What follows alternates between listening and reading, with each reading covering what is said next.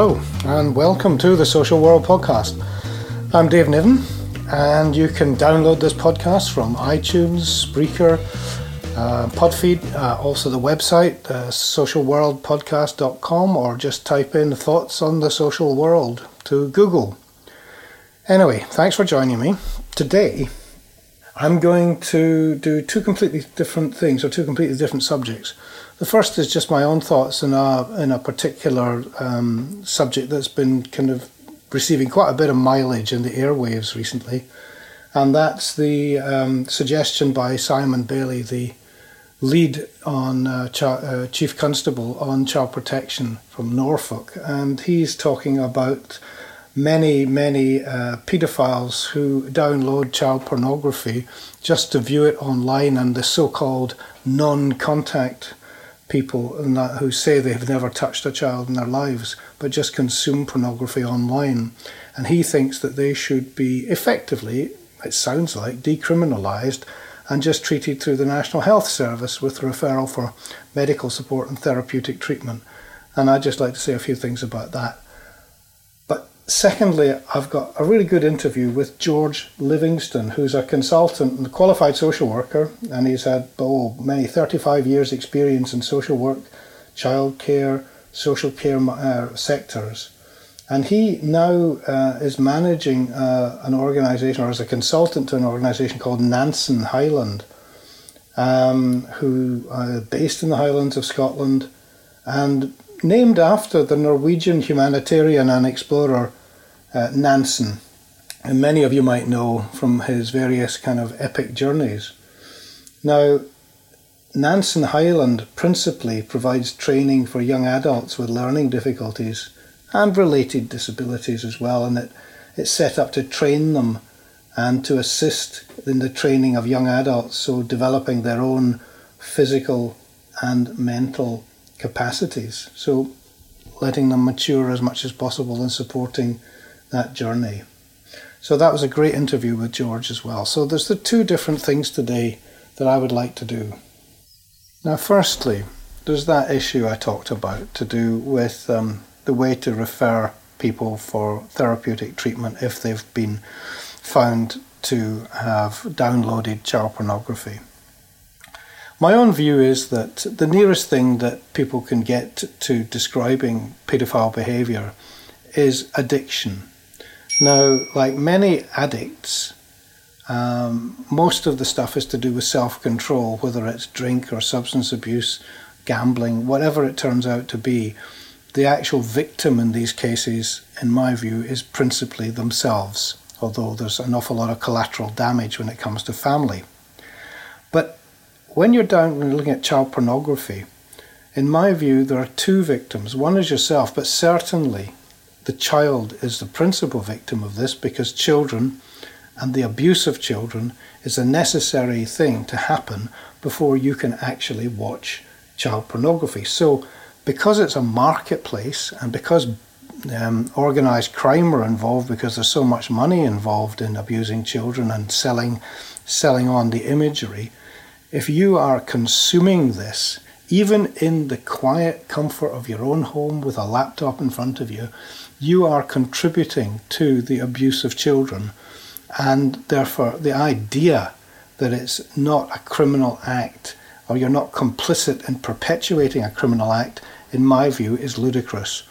And so to take that person who contributes to the abuse of children out of the criminal justice system, I think is totally and utterly wrong. And to, to acknowledge the fact that they say that they aren't having contact with children, again, over the decades that I've been involved in child protection, I know that more often than not, people who uh, consume pornography and say they haven't ever touched a child are lying. And obviously, they may well be in families with children of their own, and they need to be risk assessed as well as well as their partners, need to be assessed as to whether they're strong enough to protect children and do they know about their spouse's activity. Now, I'm not at all saying that therapeutic support to aid self control is not important. It is, and it needs massively more resources in this country to help support that. And it may well be that therapeutic help um, to people who view child pornography can prevent an awful lot of stuff happening and can stop them and can control them. But like I said, to do with this different kind of addiction, the issue of self control is not enough because there will be there is no cure for addiction. There only is control. And in this case, because the victim is a child or children, effectively you need societal control, I think, as well. And so the idea of sanctions and knowledge of who's doing it and being on registers and, and being aware of this person and challenging them regularly is very important to aid the, the whole process of us being aware of who's a risk to children in the community. Now, cynics might say that the police were saying, med- you know, send these people for just medical treatment um, because there's such a massive resource issue. I, I am fully aware that the more that we become aware of the numbers of people in society that consume child pornography, it is a huge problem. And, you know, it, there's no denying that resources are stretched to the limit in some places. But you just can't just then just sort of suddenly siphon off segments of it and say, well, because of this, we're going to decriminalise it, or because of this, we're going to sort of put it on the NHS.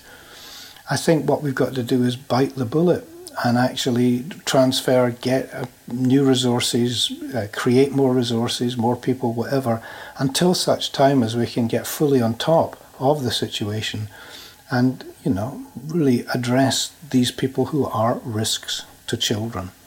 So, in my view, this is a non debate, and I'm really worried that an awful lot of people who consume child pornography are going to slip through the net and be continuing risks to children, even though they're getting support of some kind, but not enough to make children protected. Right, now I'd like to introduce you to George Livingston.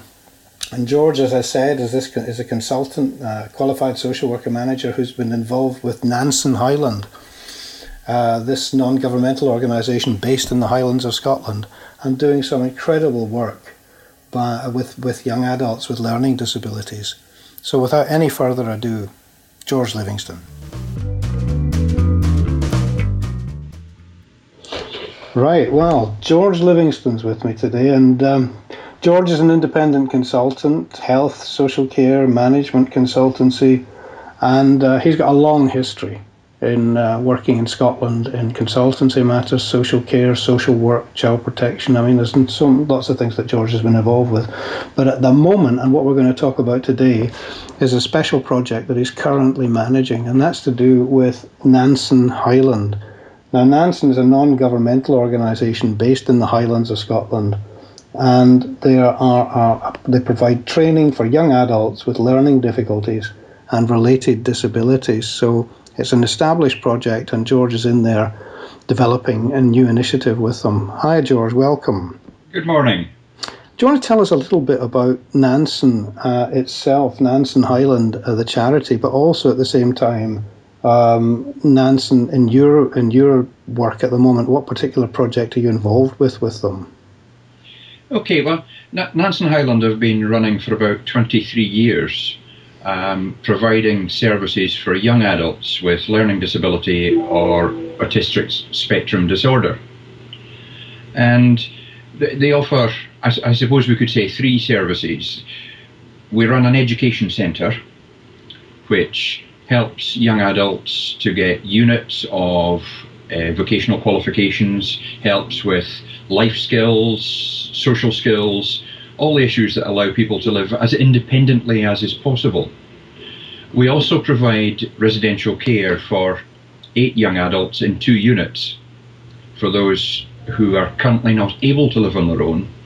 And then finally, we provide um, home support mm-hmm. for some young mm-hmm. adults with their own tenancies. Okay.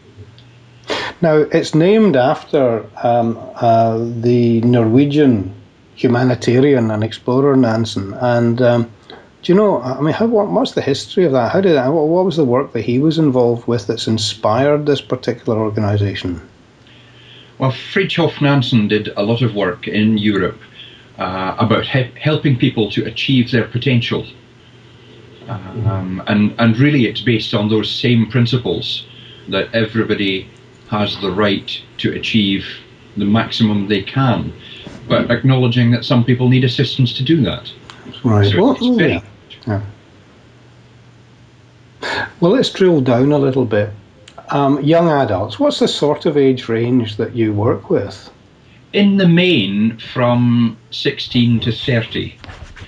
Um, and that's within the education centre. We clearly wouldn't throw anybody out who turns 31 from a residential unit, and, and, we work we work with young people who are older uh, in their own tenancies. So the services are registered separately. There are four registered managers, one for each service. So they're defined slightly differently dependent upon the needs of the individuals involved. Okay, well, let's go through it a little bit. Could you just, do you mind just taking these one at a time, the four services, and just, just saying a little bit about each? Yes, I mean, there's, there's not a lot to add to what I said earlier, but um, our education centre is based in, in Redcastle, which is on the Black Isle, a few miles north of Inverness. Mm. Um, a lovely part of the world. It, it's based in the old railway station, a, a, a listed building. It's a lovely place to be. Um, and in there, we do a great deal of work. Um, young people do projects on photography, they do part part of uh, Scottish vocational qualifications, sometimes a complete qualification like preparation for the workplace, or um, and and they learn about independent living skills. So they learn about budgeting, they learn about use of public transport, learn about uh, menu planning, purchasing food, cooking the food, and all of those kind of things. So just a general education centre, and, and each person's programme is based obviously on their care plan. Right. And the staff, where, where do the staff mainly get drawn from? Well, we've, we've a range of staff. We've a, we've a lot of local staff, but we also have quite a number that have come from Belgium. Really? yes. Um, the the director uh, is Belgian, and he is a workplace supervisor for students from a university in Belgium who are doing their social work qualification. Mm-hmm. And a number come across for placements. And I think either four or five of the staff who've come here for placements have wanted to come back and work. And well, do. That's, that's a good sign. Which is a very good sign. Um, we have a couple of Polish staff. We, we have a wide range of people. Um, so what that does is it actually reflects society, doesn't it? Right, and that's something I was going to sort of develop with, with you a little bit about some of the work that's done, because obviously the, the practicalities you're talking about, the life skills, you know, the, the, the ways of supporting and becoming as independent as possible with people who've got challenges, such as, sort of say, moderate or severe learning difficulties, but also the interpersonal work that goes on, because obviously we all accept that anybody in this life is entitled to relationships Yes. And entitled to the, all the things that anybody else, any other citizen, is, uh, you know, uh, would expect. Um, however, some do need a lot more support and a lot more advice given to them. Is that a, a, an integral part of the work that's done at Nansen? Absolutely. Um, it, it's again, it's it's identified through everybody's care plan. Mm-hmm. Mm-hmm. Um, exactly the areas that we need. And, and, and in fact, when I first went there, one of the things that we did was reviewed the whole care planning system.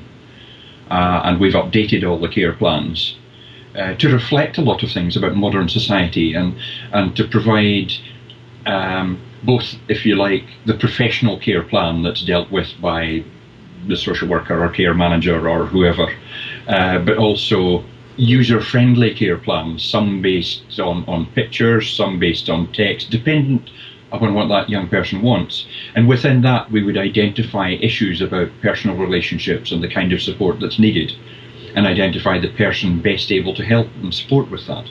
Right.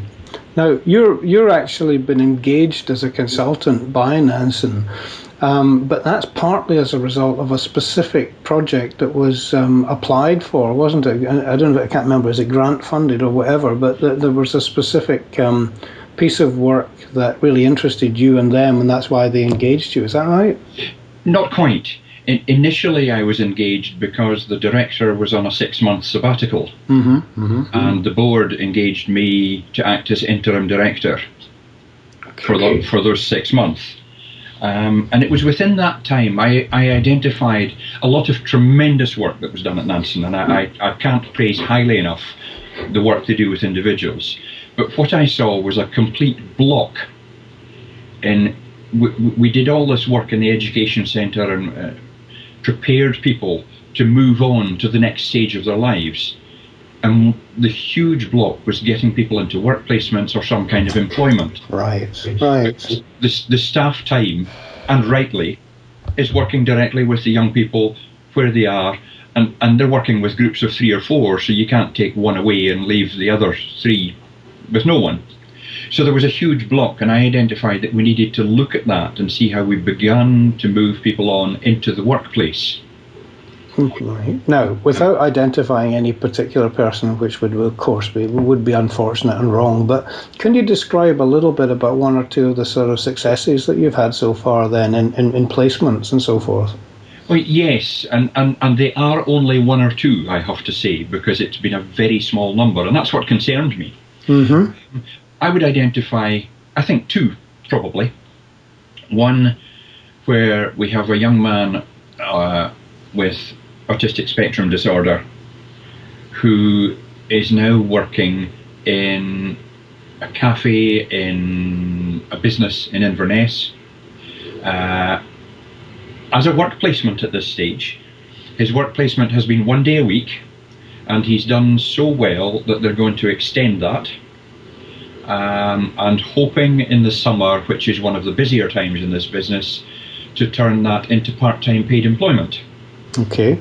So you know that, and and that's tremendously successful for for a young man with a test autistic spectrum disorder to be working in a place that's busy with people coming and going. There's a lot of noise, uh, and that that has worked because the manager of the restaurant has taken a personal interest in supporting and mentoring him.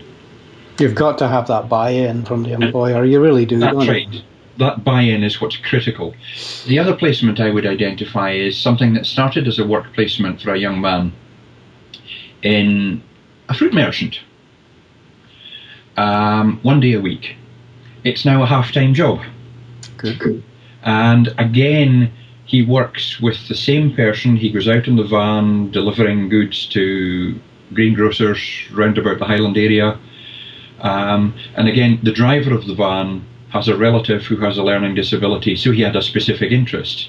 But what that meant was that, he, again, we had that buy in in terms of mentoring and support. And that, that's where I began to think that if we were going to do this, we needed two things, I suppose. We needed staff time, which we didn't have, and we needed to work with people who were possibly employability specialists. Okay. So I had some negotiations with Barnardo's Works, Right. which uh, their organisation in Inverness works specifically on finding and supporting employment for those furthest from the workplace. And I also worked with an organisation called Health and Happiness, which is a Highland based charity who work with adults with a learning disability. And, and, wh- and what I love about Health and Happiness, uh, I suppose, there are two things. One, they have a representative in every part of the Highlands, so there, there are people all over. So we can we can network this project widely, because we're talking about a massive geographical area, somewhere that's bigger than Wales. I was going to say right. I was going to say that George actually, because that geography is a specific factor involved here, isn't it? It is, yes. But the other thing that I love about Health and Happiness is that their board of trustees is entirely made up of people with a learning disability who receive the services. That's quite unusual. That's real empowerment, isn't it? Mm, absolutely. And, and I just love that.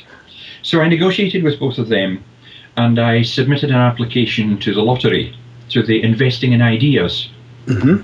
uh, part. And they have given us a grant for a pilot project. Describe that, please. And that pilot project's called Making It Work. Okay. And what that means is that working with uh, Barnardo's works with uh, a member of staff who has a network of contacts with employers and who works on the five stages of the supported employment model. So it looks at vocational profiling, so, so identifies the kind of work that a person would want to do. It then looks at job matching and job finding, so negotiates with employers. It deals with job training and task analysis, and that's something that we work on as well in the education centre. So, so it's about preparation of the young person for the workplace. And then train natural support, so it's identifying that mentor in the workplace Okay. and then providing ongoing support for the employer. Most employment places fail because the employer doesn't get sufficient support. So that's the critical bit. So we got a grant for a four month pilot project to do this, and we've identified five people in, in kind of Inverness and surrounding area and three people in Aviemore who are moving into the workplace and we're supporting them. At, at the end of that, an independent report will be written up by an independent consultant, and we will be applying for substantive funding for a three-year project. It Well, just, I wish you well on that. Carry on. Sorry. but it just happens that the time I was writing the application, a report called Education Working for All, Commission for Developing Scotland's Young Workforce, was published. It was done by Sir Ian Wood, who runs the Wood Group, one of the massive oil companies, on behalf of the Scottish Government. And he identified in one of his recommendations, recommend 33, if I can just read that out to you Mm, go on. Go on. uh, career advice and work experience for young disabled people who are still at school should be prioritised and tailored to help them realise their potential and focus positively on what they can do to achieve their career aspirations. Now, health and happiness work with young people with a disability in their last years in school. So we, we, we're, we're already beginning to work in that way. And, and then he goes on to split that down into employer led career activity, should focus on promoting positive potential. Uh, public sector and other large employers should lead best practice by offering a proportion of work experience opportunities to young disabled people. And employers offering work experience to young disabled people should receive support from specialist organisations. So this report actually reflected what we were applying for, which I, quite positive, really. which was very positive, yes. So we're working in line with things that the Scottish Government are now working on.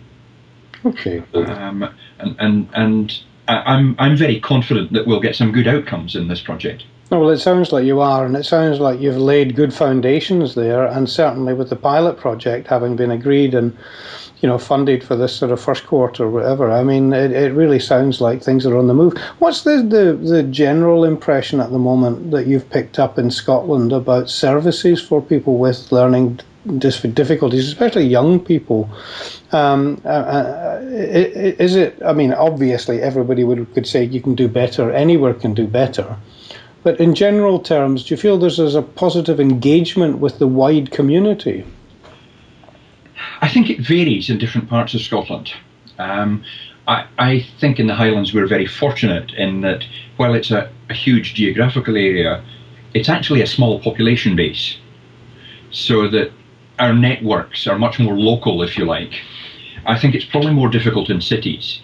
Like everywhere else, the finance to support young disabled people is being squeezed. Um, block grants have remained the same for the last three years, for example, yet costs have gone up. So I, I, I don't think there is sufficient support. Um, but I think some of that is, is down to a lack of understanding about the capacity that those young people have to actually work and work well. If I can quote an example, Mhm. um, an organisation who won't mind me mentioning them, McGregor's Industrial Supplies. They they provide cleaning materials and crockery to the catering and hotel trades.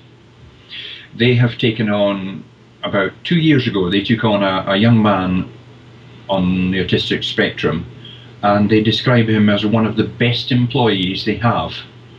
He's there five minutes before the building is unlocked every morning. He's never off sick, and he does the job the way he was taught it in week one. It's very positive experience, eh?